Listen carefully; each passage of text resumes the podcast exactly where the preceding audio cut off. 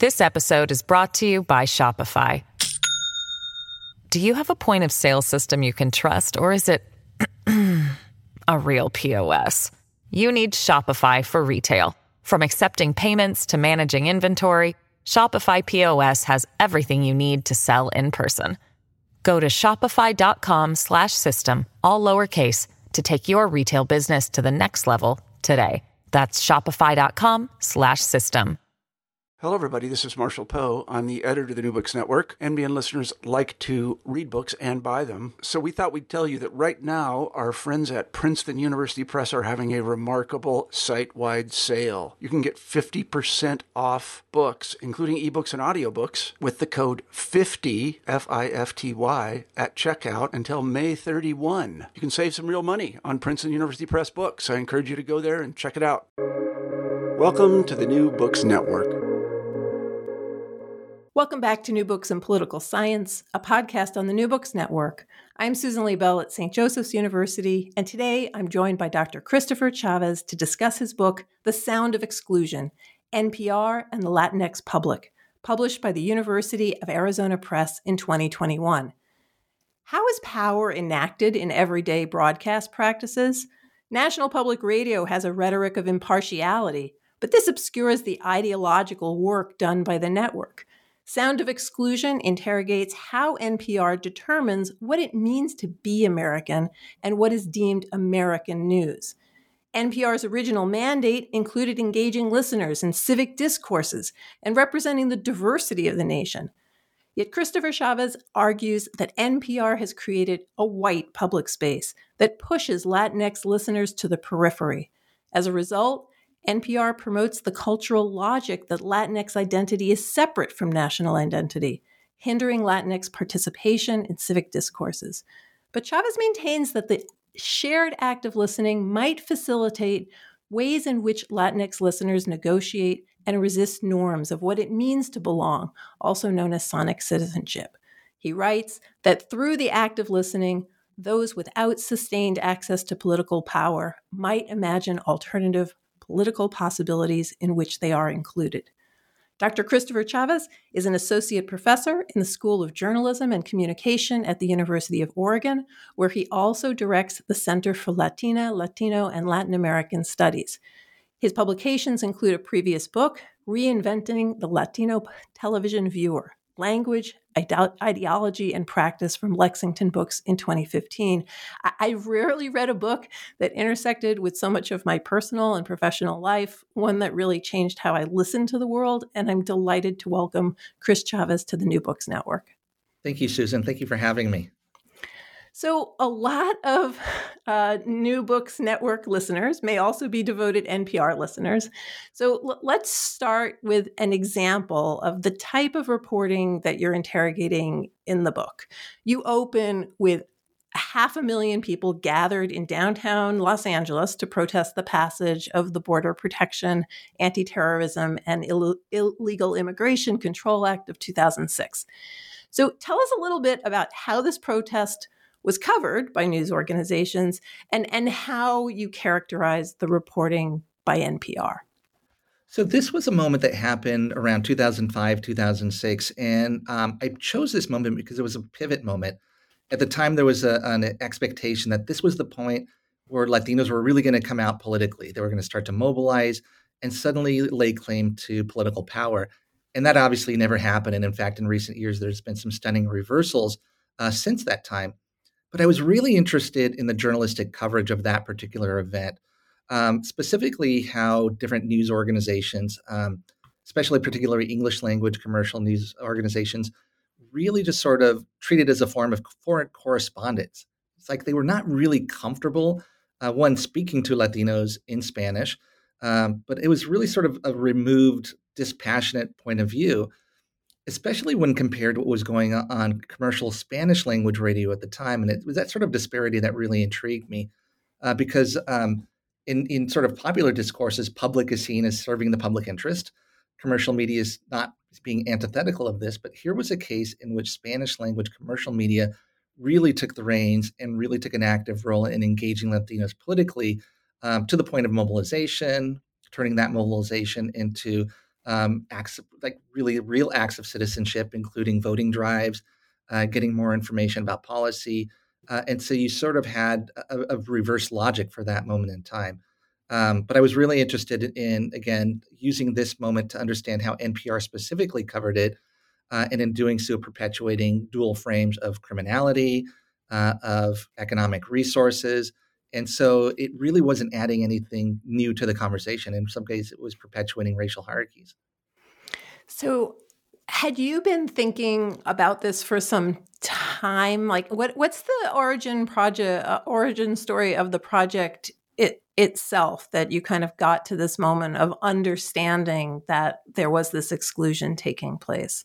I think a couple of moments. I've I've long been an NPR listener, probably like many of the listeners of this podcast, and really feeling ambivalent about that. And so knowing that I enjoy the content but also knowing that I'm probably the ideal Latinx listener for NPR. I'm highly educated, uh, I'm politically aware, I have uh, significant amounts of, of social, cultural, political capital compared to many people for whom NPR was designed.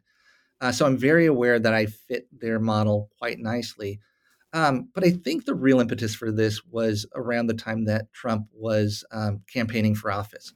Uh, and I tell a story in the book where I was at a meeting at our NPR member station here locally, and um, you know, then candidate Trump was in town giving a, a talk, and, and, there was some debate about well, why would he come to Oregon, the dependably blue state.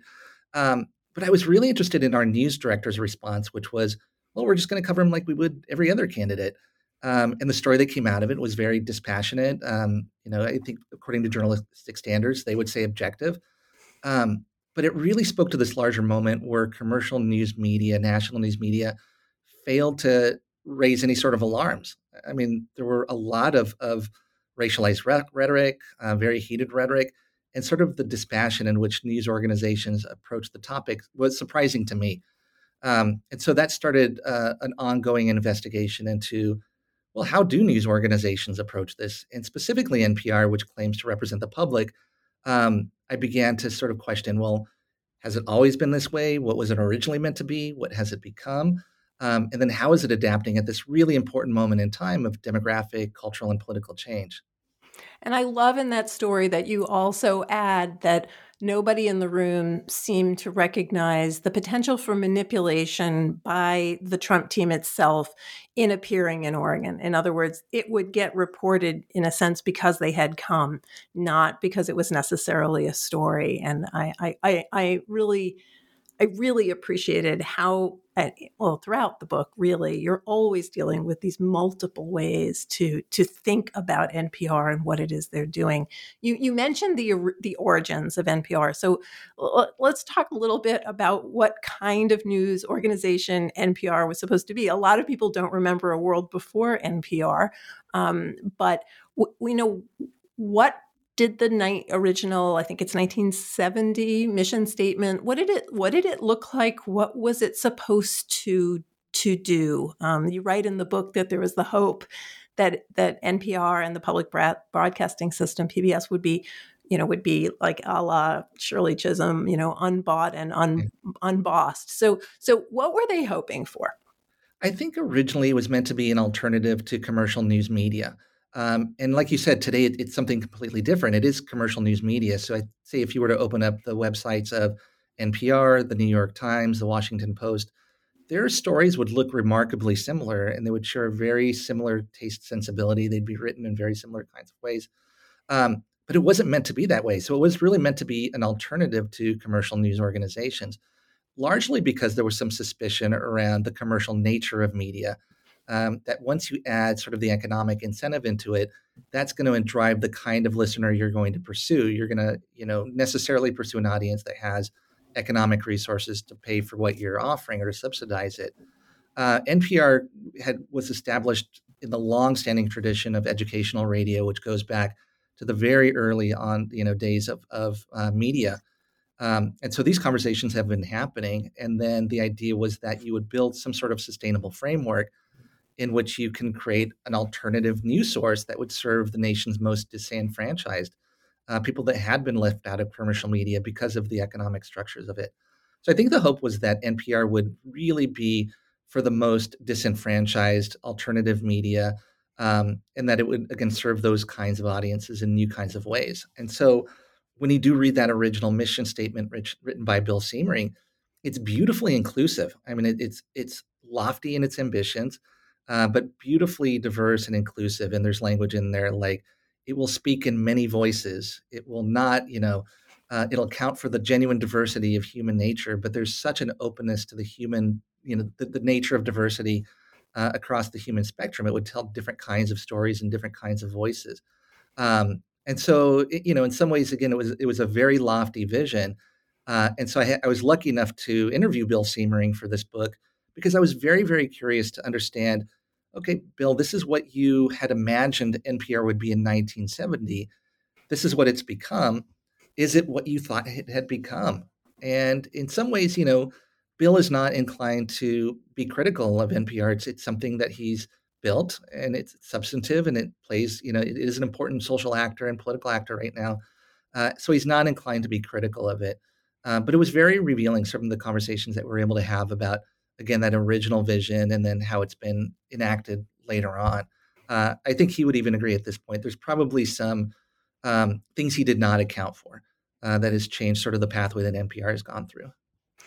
So uh, you write in the book that Habermas was sort of skeptical that radio could, you know, promote this kind of rich version of the public sphere because it would be driven by economic interests, and and part of the idea of NPR would be that well, it wouldn't be that the that there, the money wouldn't uh, uh, drive the uh, over overcome the mission. Now you said that um, Bill Siemering wasn't wasn't ready to criticize it, but you are. So mm. how has this evolved over time and and how has appealing to audiences as as most, you know, commercial broadcasters have to do, how has that affected um, NPR or or just in general, how is it that this has been different than the mission? So the funding model never really made it sustainable, uh, and so I'd say within the first, thing, you know, two or three years, NPR executives and, and, executives at the Corporation for Public Broadcasting, sort of the governing arm of it, um, really came to terms with the fact that they needed long-term sustainable funding for this. And so I'd say, you know, within about 10 or 12 years, they really made the pivot towards a market orientation. Um, when I spoke with Bill, you know, it was interesting because one of the things he read out of this mission statement was that NPR would not treat its audience like a market. But there's evidence that they did, you know, beginning in the 1980s, that they really made a pivot to thinking about the listener from being a member of the public, the listening public, uh, citizens in this democracy, to being members of um, a market or an audience that could be measured. And that measurement became really important to how they drove their mission. Um, and so it was in the you know 1980s where they started to adapt the um, marketing practice of market segmentation. Uh, and in very clear terms, they made the choice to, to target the most affluent, the highly educated listener that had the economic resources that could support NPR and to make it sustainable. Um, so it wasn't that it necessarily ignored its diversity mandate, but it did rearticulate its diversity mandate in terms of this economically, politically active listener. So whatever um, you know, Black, Latinx listeners they were going to pursue had to fit this model, and they had to be highly educated um, with significant amounts of economic, social, and cultural capital. Right, and the inclination to to make those donations and consider right. them as part of this as an audience, and in a sense, establish itself by its willingness to send some sort of a donation to keep NPR going because it doesn't have this independent uh, funding. And you do lots of interesting work in the book to explain the extent to which not funding NPR had some of these implications. Um, you there's a lot of literature on NPR, and some of it is self promoting, you know, produced by the network itself, celebrating itself. And, uh, you know, and as you say, people like Bill Siemering, they're journalists who made their careers there, and it's very hard for them to potentially be critical. However, there's a lot of scholarship that is critical of NPR and how it developed. And and I'm going to talk about methods in a minute because you are a remarkably uh, diverse in the methods that you bring to this book. And it's actually one of the wonderful surprises and the reason so many people should read the book. Because, uh, but and we'll talk about that in a minute. But for the moment, just tell us a little bit about what the literature on Latinx media studies looks like, especially you know the scholarship focused on radio, so we can understand a little bit more about the field and also how your work is making a unique contribution. For example, your focus on NPR's diversity mandate. Thank you. Yes. Um, so there are almost two piles of literature that I was hoping to draw on, and, and one was on public radio. Uh, as you'd mentioned, NPR itself has become a generator and curator of its own history. And so there's a ton of insight there. But there's also been some very critical work. Engelman, McCauley, uh, Jason Loviglio, Al Stavitsky, who have all done work on NPR um, and have long made the argument, you know, the economic argument that I, I tap into here, uh, which is that what started off as a quasi amateurish uh, alternative form of media has become highly professionalized, a significant political player, uh, one that in some ways relies heavily on, on an ongoing crisis of funding, right? And so in some ways they capitalize off of it because they're always under threat. Um, you know, even during the, the, course of writing this book, um, President Trump had threatened, you know, to defund NPR, which is a, common refrain. And this in turn generates new interest and new support for the network. And so in some ways it, it relies on a, a continued sustenance of, of crises. Um, so that that model, I think, was pretty, I think, well formed long before I tapped into it. I think what was missing in that literature was the, the racial ideologies that also intersect with capitalist ideologies. Um, and so here I turned in the literature on uh, Latinx media, in particular Latinx radio. So Dolores Ines Casillas's work on sound of belonging, her focus on Spanish language radio, uh, specifically serving as, as an important space to engage listeners civically again, focusing on commercial Spanish language radio. Um, Mari Castañeda's work on um, public radio, uh, particularly at the community level uh, and with networks like Radio Bilingüe, who again have a really different kind of um, journalistic ethos and a sense of mission on how they're serving their listeners in very, very direct ways. And so uh, their listener is the disenfranchised Latino who um, is often vulnerable to state forces, uh, again, to economic forces. They are not always, you know, in the linguistic majority, not only English speaking, but in some cases, speakers of indigenous languages. Uh, but how, under certain kinds of conditions, public radio stations can serve in a really important civic role uh, in a way that looks very different than um, what NPR is doing. So, um, I don't know how to quite say this, but I felt reading the book every page had somebody I knew on it, and I and and I thought, wait, what? Wait, he, he's pulling from sociology. He's pulling like wait, Cristina Beltrán. That's political theory. Um, uh, you know, in one one sentence, you'll mention you know Nancy Fraser's you know subaltern counterpublic, and then the next minute uh, something that I don't know because it comes from a literature that isn't in political science or something adjacent to it. So I, I don't want to interrupt the flow of discussing the book, but I do want to ask you a little bit about your training in terms of um, content and and methods and how it is that you bring together all of this. Um, I mean, this is an amazing bibliography. People could just buy the book for the bibliography and not read the book, and they would still have spent their money well. So, can you just say a little bit about um, how you bring all of this together in the writing and um, uh, yeah, I'll just leave Thank it. Thank you. Yeah, um, no, I appreciate that. Um, you know, I think part of it is is working in media studies and the tradition of media studies, which is very interdisciplinary in nature. Uh, and so we are drawing from sociology and anthropology, critical cultural studies, uh, critical race theory. Um, you know, most of my work is not necessarily social psychological, so that's probably not a literature that I, I typically would go into. Uh, but from this topic, just and this is the beautiful thing about being able to write a book is that you sort of go down the rabbit hole and you're just able to kind of read everything, and your appetite for reading all of the literatures around this becomes so um, um, so interesting and compelling, and people are making very fascinating arguments, and so just seeing the connections, I hope, um, between these various literatures. Um, and then that can inform the methods. I think the primary method um, was um, documents. So I think originally had been really been in, in looking at kind of historical documents, uh, congressional records, uh, documents that were generated by NPR, reports from the Corporation for Public Broadcasting, and so all that stuff is publicly available. Um, but I did find myself just wanting to know more about context Um, and when cases where uh, a particular author, you know, had authored a report, um, or there was a specific person that you know founded or produced a podcast, I reached out to them, and for the most part, people were pretty generous with their time. Um, and actually, knock on wood, I was I was pretty surprised at how responsive people were and, and open and candid in their conversations um, about NPR practices. Um, and so I thought that was pretty.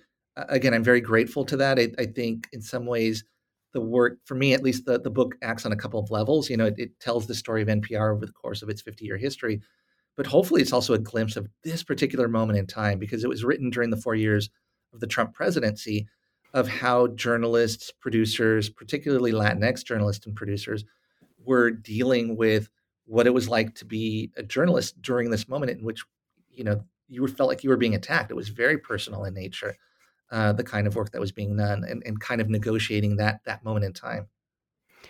Um, how did you determine who to reach out to? I mean, you had something like fifty in-depth qualitative interviews with all sorts of public radio practitioners, and, and some of them you name, and, and everybody knows them, and some of them you don't name. Uh, how did you decide who to interview? Had you done qualitative interviews previously in your work? You have that lovely section in which you self interrogate what it is that might have uh, uh, um, been able to be reached because of your status as not a journalist, as a as a scholar. Um, you say just a little bit about how you picked the people. So, in some ways, it came from a phenomenon itself. So, if I was studying, for example, or, or writing about Latino USA, um, I thought, well, it'd probably be important to talk to um, Maria or her team. And so I reached out to her. This was, you know, I've done qualitative interviews in the past. Uh, I like doing that form of, of um, method. But at the same time, I've never had to identify anybody. So it's always been sort of uh, a general sort of uh, assumptions based on testimonies, and then the, the, insights come from the aggregate of that testimony. In this case, it was really hard to do that, and, and I struggled with it because these were high-profile figures. Um, and so, if you, you know, I, I couldn't say, well, uh, an anonymous producer of um, Latino USA was X. Um, in this case, it became very clear of who I was talking to, uh, and so that that was very uncomfortable for me as a scholar to start to name places, um, and then also on the back end, knowing that these people have a much bigger platform than I do, and so if they disagreed with something upon the book's publication, or if they um, it just it, it, would, it made me worried for a whole other range of reasons. But for the most part, people were, were very generous um, and kind in in what they were doing in their interviewing. And what kind of feedback have you gotten from the people who, you know, love NPR or feel attached to the work that they've done with NPR? So I know before the book was published, a lot of folks at NPR asked for for um, pre-published copies, um, and so that came up. So I know they read them, but since then it's sort of been radio silence. I'm not sure if they like it or if they dislike it, if they you know don't see it as a threat or if they don't find the, the message compelling. Um, but I haven't heard much from the folks that were interviewed, but I know they were very interested going into it. Um, those folks that have reached out to me, um, again, have been somewhat complimentary. You know, they, they like the argument. Um, I've heard from folks that said, thank you. Nobody's really written in this depth on the Latinx listener specifically. Um, in some cases, I've been approached by NPR and some member stations about quick fixes, which is always a difficult conversation because – uh, the network knows that they have to change. So it's not like any of this is malicious. Uh, I think they know they have to change. But the I think what's been surprising to me is they want to change without wanting to change.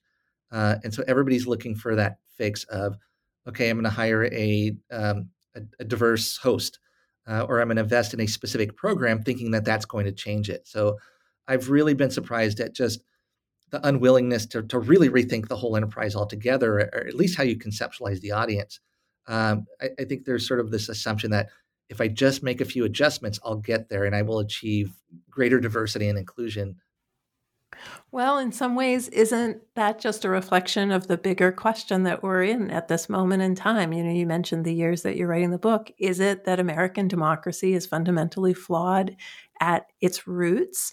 Or has it simply failed to be inclusive and we just need to add a few more branches to the tree and everything will be okay? And so, in a lot of ways, it, it's not unsurprising to me that that NPR would react in that way. I think that that is very hard to look and to say that at the root there's a problem that needs to be to be addressed. Um, well, that's fascinating. I guess I would have expected you to have been on NPR more, um, but I couldn't find it when I was doing a little background research for this. So I guess that confirms why.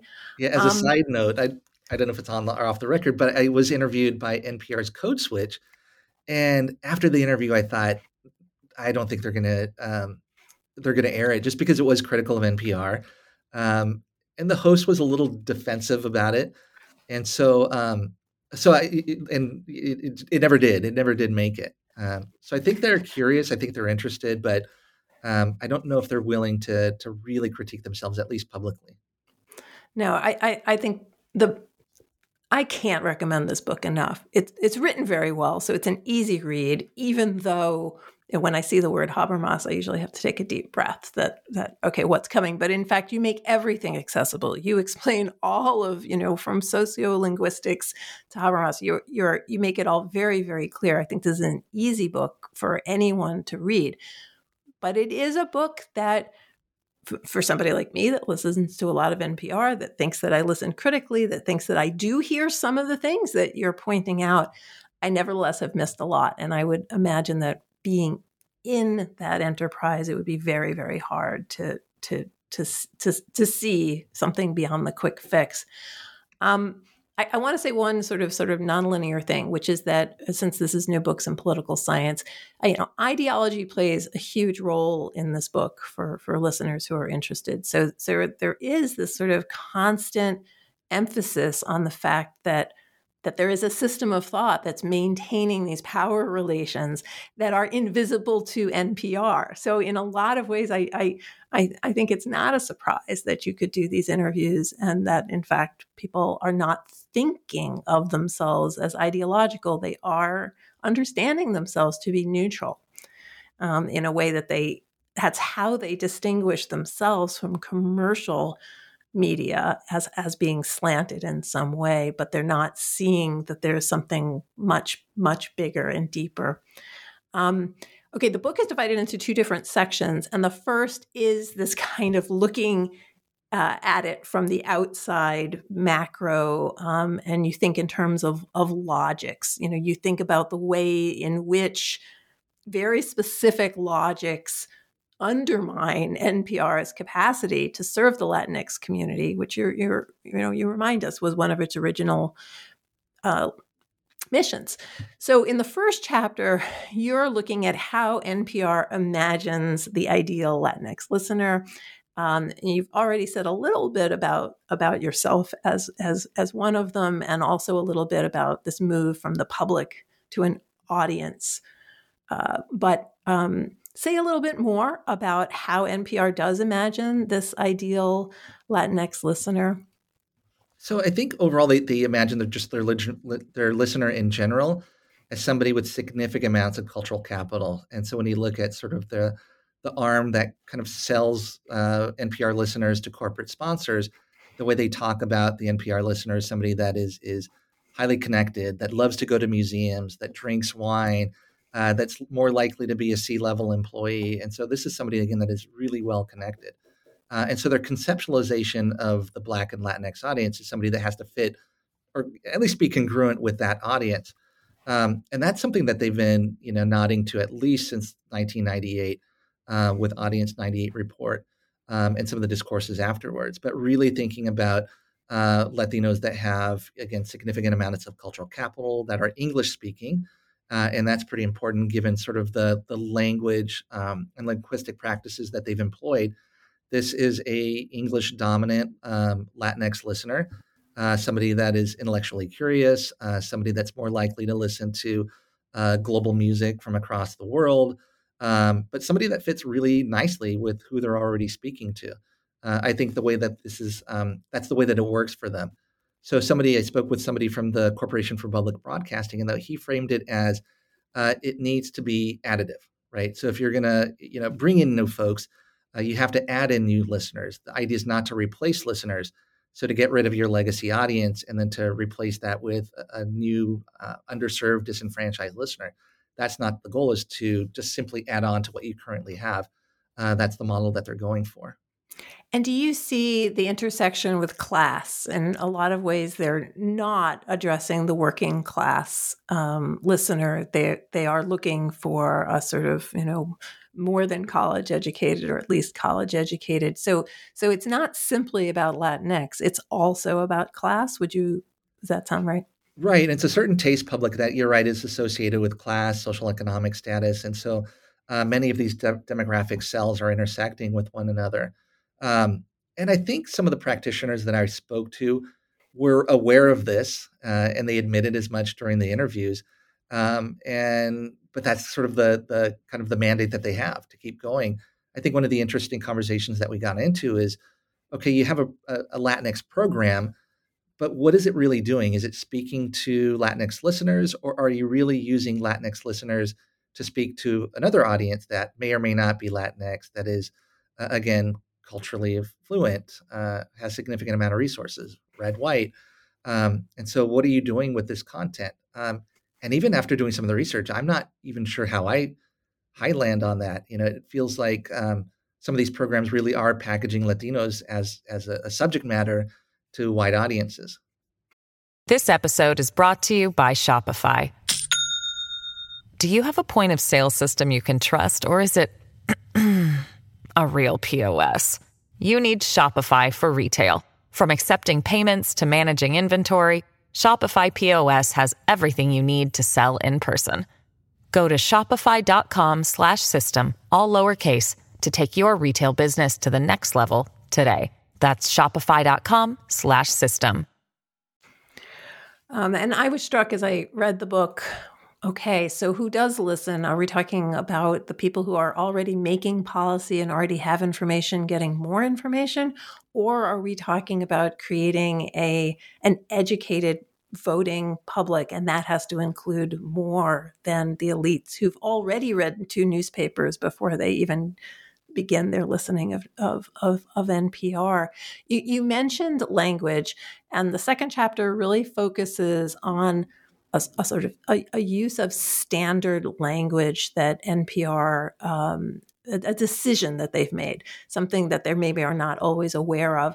Can you talk a little bit more about how that language piece also feeds into this um, uh, setting aside of Latinx and working class listeners? Yeah, I mean that was a really fascinating part for me in covering in this book. But um, as a starting point, just imagining the diversity of language that we use in this nation. You know, we, we kind of have this ideological point of view that it is a English speaking country uh, and that everybody should speak in the same way at least. Uh, but the reality is that that we speak Arabic, we speak Spanish, we speak Mandarin, we speak so many different kinds of things, we speak in accents.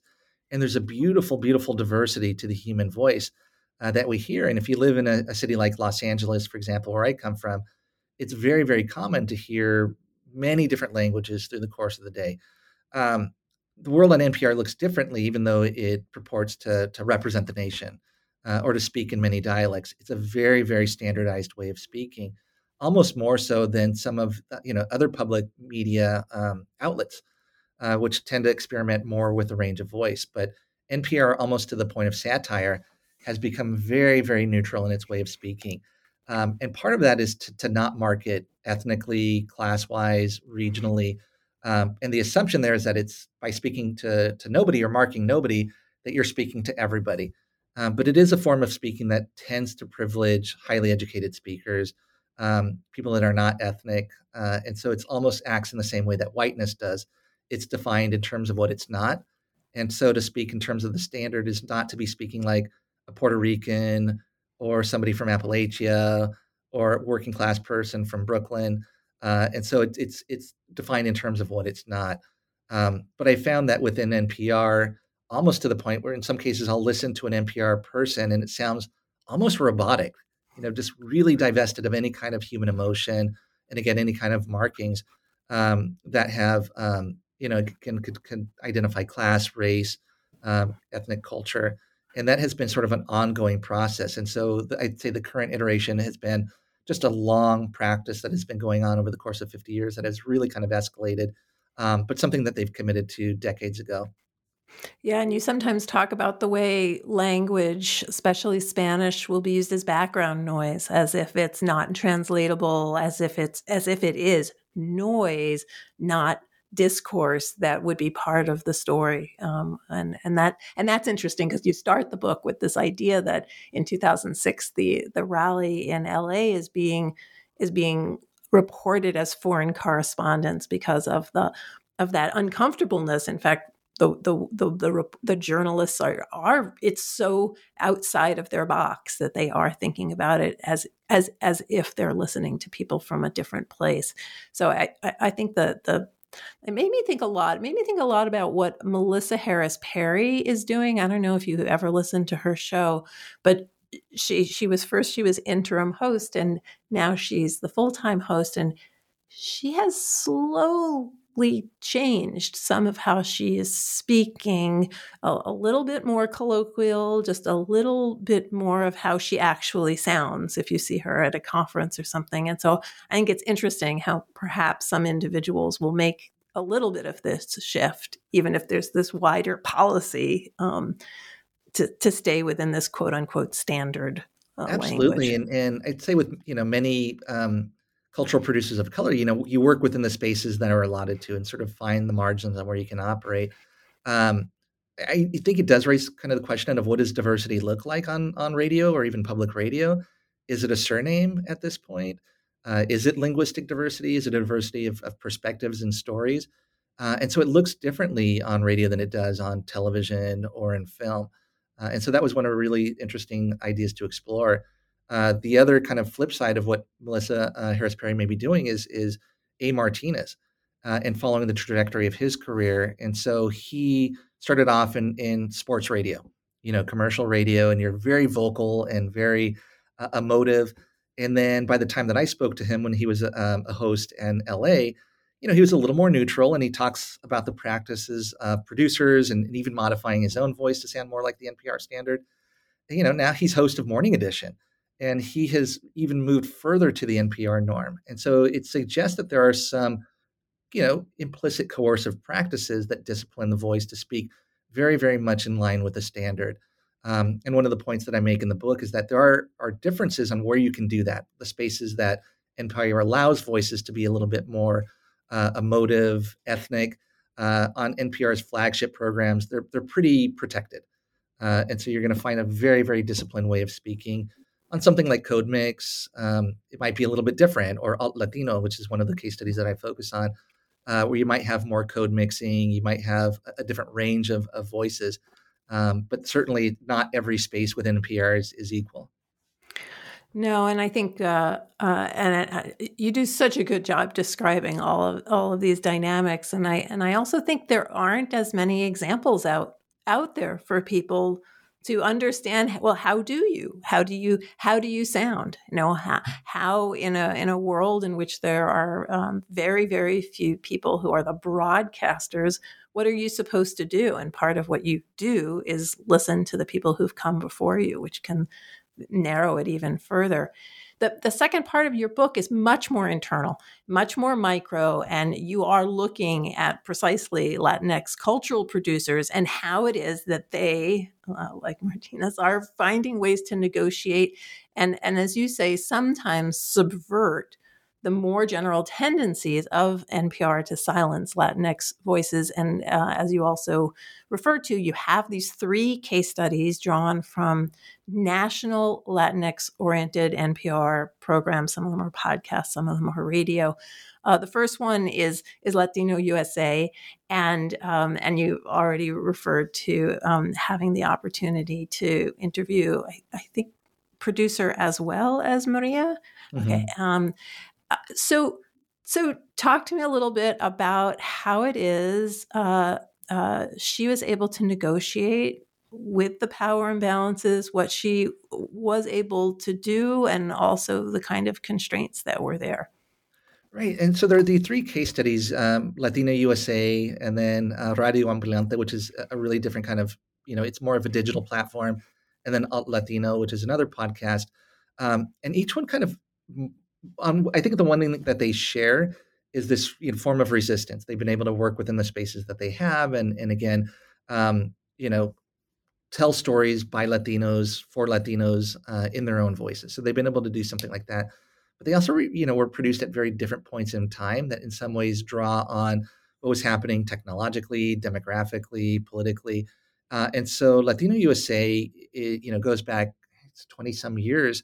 Um, and it, was founded by, um, you know, educators uh, through a grant program uh, and people working at the Corporation for Broadcast, Public Broadcasting.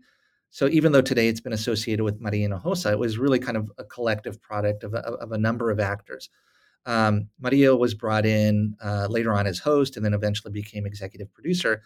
But she's very, very savvy and business minded. And I think that's one thing that each of these cultural producers share is they're very fluent in marketplace logic, uh, which is great because if NPR is beholden to marketplace logic, then having those sort of business and entrepreneurial sensibilities is going to be a factor. It's going to help them um, sort of find their way into these spaces. Um, I focused on these three podcasts primarily because of the paucity of Latinx oriented programming on NPR. So these were the ones. Uh, there weren't a, a, ton to choose from, um, but they did kind of represent different kinds of things and they marked a particular moment in time. Um, so Maria just has come in with significant amounts of professional capital. She's a strong journalist. Um, she is highly engaging. She started off in the NPR system, so she has the professional habitus to sort of operate seamlessly within the public radio world. And so her story is is ongoing, right? She's been building to this moment for years, um, and uh, every year that goes by, she becomes better at it and more proficient and more business minded. And she's gotten to a point where she is treating her her podcast, and this is just one asset in this larger enterprise of Futuro Media, um, where she can have more control uh, and negotiate even handedly with NPR, and in this case, leave NPR uh, for more uh, opportunities outside. Um, so that also speaks to the changing, you know, eco landscape, uh, media landscape that's happening here. Um, Radio Ambulante was a different story because it's the opposite, right? It started off purely as a digital platform and with almost no public radio experience. Within a few years, you had a cultural producer be able to kind of create this podcast that has found success and then be carried on NPR within four or five years. Um, and so their trajectory was very, very different. And for those who don't know, that's in Spanish. And, yep. and it was, I think, the first that NPR produced as as as a podcast. And and did that matter? The move to podcasting because uh, I mean, Latino USA was always interesting to me because I'm very random in how it is that I listen to the radio. It's just if, if I'm in the car, it's on, and so I'll hear whatever it is. And if I'm you know, teaching late at night, I hear late at night. If I'm teaching early, I hear early. But Alt Latino is different. You have to find it, right? Uh, uh, you, you you have to seek it out because it is a podcast. And so, how has that podcast space affected both the ability to have more Latinx voices, but also for them to not be part of the standard quote unquote uh, product that NPR puts out. Yeah, I mean, it's been both empowering and disempowering. Uh, and so, for example, even Latino USA has moved more towards a digital platform. Uh, and so they, they air both terrestrially if station managers agree that it's worth having uh, and investing in, and not many do. Um, and so I think prior to sort of the emergence of digital platforms, Maria Hinojosa um, would get frustrated at, at station managers because they they didn't see the value in it, um, and so you had to rely on these gatekeepers. Uh, podcasting allows you to circumvent that and to reach you know consumers directly. You do need the support of NPR, and in this case, she felt that they weren't supporting it. Uh, now it's PRX, but you need some sort of distribution platform that will support it and promote it and market it.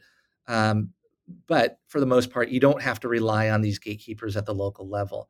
Uh, so that can be empowering. Uh, you can play with format. You don't have to kind of adhere to the standards of airtime. Uh, so are some, you know, really kind of positive things that come out of it. At the same time, what it has allowed NPR to do is to kind of create hierarchies of space. So there's their flagship terrestrial experience, things like All Things Considered, Morning Edition, Weekend Edition, that are their flagship programs, and things that they will, you know, promote uh, heavily as part of their brand and part of their identity. Having a podcast allows them to have it both ways. They can lay claim to diversity, look at all of the things that we're doing, and at the same time, not really um, keep it sort of at the margins, right? Not really embedded into the the on air broadcast experience. And in speaking with some of the folks that are you know producers with some of these podcasts, I think there was the hope that by becoming part of the NPR family, they would find their ways more onto things like All Things Considered, you know, snippets of what they're finding, um, being able to have some of these rollovers. Um, and those opportunities haven't come as much as they had hoped that they would um, when they initially agreed to partner with NPR. Uh, I remember uh, several years ago having a moment in the car in which, as one of the journalists was signing off, they, you know, they said their name for real, and I, I had this moment of, huh, that was a change. Like that was a change. We're not having an anglicized name. We're we're, we're having the name. Um, the three uh, the three case studies are amazing, and we're not going to do justice to them on the podcast. So people will have to buy the book for to get the fine grained. Uh, uh, excitement of how people are negotiating and being thwarted at the same time. It, the one could imagine getting to the conclusion of this book and it being very depressing. Um, you know, you have you have shown in a pretty convincing way that you know NPR understands itself to be doing a kind of an objective, very sort of passive journalism, but that that that that, that is actually an, an ethos, that is actually an ideology that it, they can't hide behind the impartiality. It's not impartial, and as you say, it quote obscures the ideological work conducted by the network. But rather than ending and saying like this is terrible and there's nothing to do, you you have some ideas about what to do. And in the conclusion, which I'd love you to talk about, and also this book had to go to press at some point, and so things have happened since then.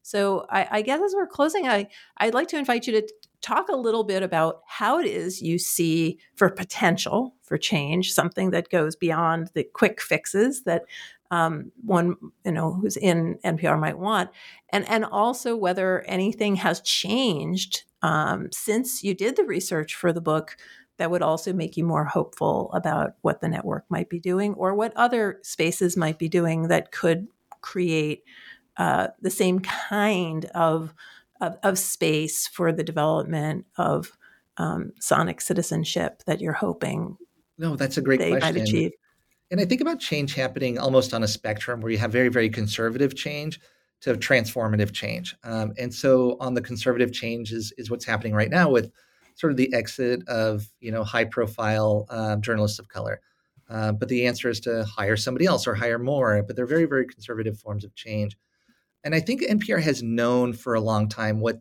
some of these practices are.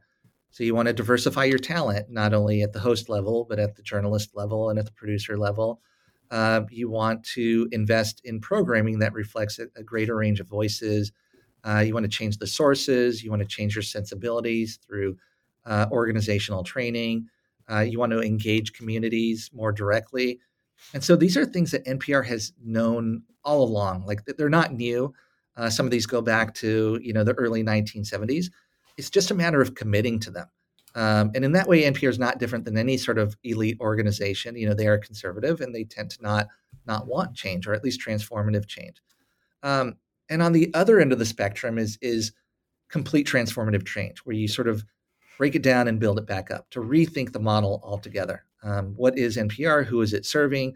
Uh, is this the way that we even do it? Um, should we be thinking about our target audience in very different ways? And so, not just thinking about this high end audience um, in more ways that could be diverse, but saying, okay, we're not going to re- we're not going to pursue a high end audience altogether. We're going to really focus on the disenfranchised.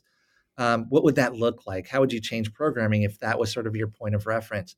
Um, transformative change is not something that heavy organizations are, are likely to do, but there's a whole play area in between uh, where people can do it. You know, again, commit to it, commit to it long term, invest in resources uh, with the things that you can do.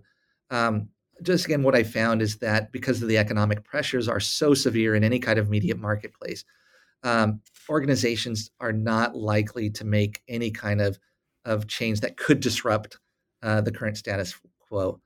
I think where I guess maybe I find help is that like I, I don't see NPR ever moving away from a market model. I don't think media ever moving away from a market model, just given kind of where we are as, as uh, a capitalist society. But there might be dynamics within the marketplace that can exert pressures on NPR that um, individual listeners can't. So in this case, competition from other podcasts. So if you look at what's happening in NPR right now, they have great talent that are leaving for commercial enterprises, whether it's the New York Times or CNN. Uh, and in some ways, these commercial outlets are outdoing um, NPR. They're out NPRing NPR. And so in that way, you know, there, there is more product out there in the marketplace that might open up new opportunities for new kinds of voices and new kinds of stories. So as, you know, right now it's a pretty immature marketplace.